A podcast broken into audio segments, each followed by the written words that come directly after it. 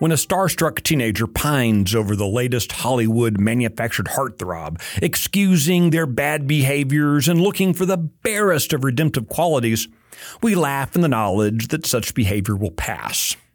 Yet when it's an adult whose infatuation isn't with a singer or actor but a politician, the look is a little less winsome. I'm Michael Quinn Sullivan with a reflection on life and liberty.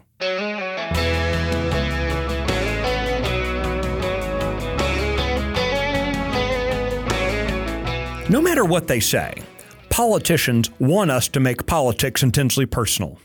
They want us to think that they think of us all the time.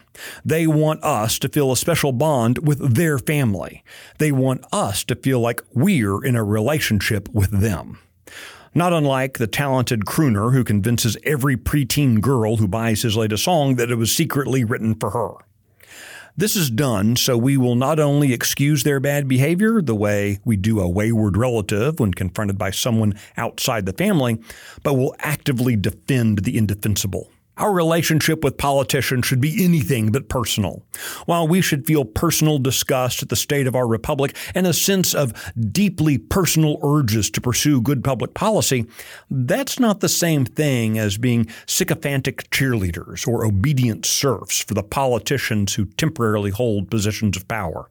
All too often, I find people who, while professing deep concern for an issue or cause, will nonetheless bend over backward to defend politicians who've done nothing more than pay them the barest lip service.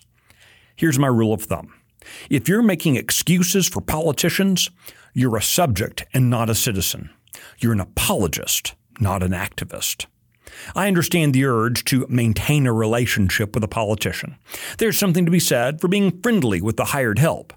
But there's a big difference between not wanting the sorry excuse for a waiter spitting in your food and demanding that your fellow patrons all tip him extravagantly as you walk out the door. As citizens, we must stop tolerating politicians who tickle our ears but refuse to fight for the values and principles we hold dear. Rather than make excuses for them, we should denounce them as frauds and find someone better. In our republic, the citizens, not the politicians, rule supreme. We must not fawn over them like lovesick teenagers, but rather demand they perform to our expectations.